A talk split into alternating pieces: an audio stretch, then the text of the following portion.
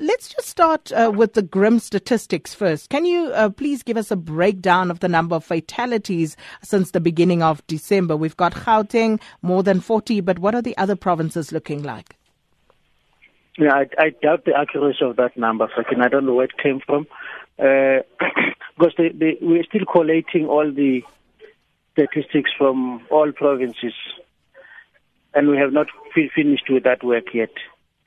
Uh, so except for the big nine uh, accident that happened in Mpumalanga where nine people died over the weekend, uh, we can't confirm other any other statistic because those numbers are still being verified. Mm, but it does go on but to say are, that those are pedestrians, uh, a lot of pedestrians who are getting struck by cars on our roads. Yes, there is a big problem about pedestrian fatalities on the roads.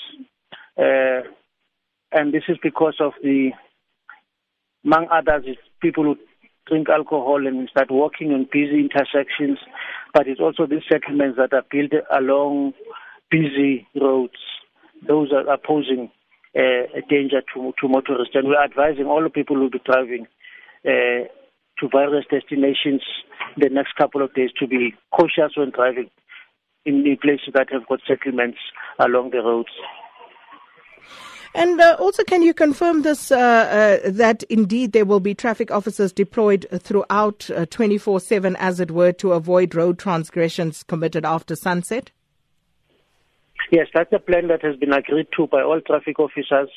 Uh, that we will be employ- implementing a 24-hour seven shift to, during this festive season.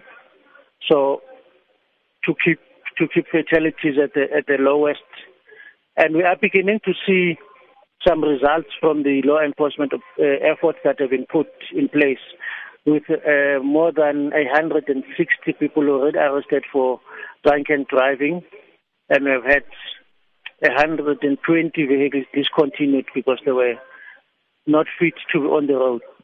So, so far we are seeing that there is the problem with alcohol, speed and unroadworthy vehicles uh, on the roads because there are also but five people arrested for for driving at excessive speeds. Uh, the highest speed recorded in, on the N1 in Street, KwaZulu Natal, somebody was driving at 182 kilometers an hour. So, so motorists and the, the conduct of, of some of the motorists still leaves much to be desired. So this requires vigilance on part of other road users, but also the, the law enforcement will be out to do their job.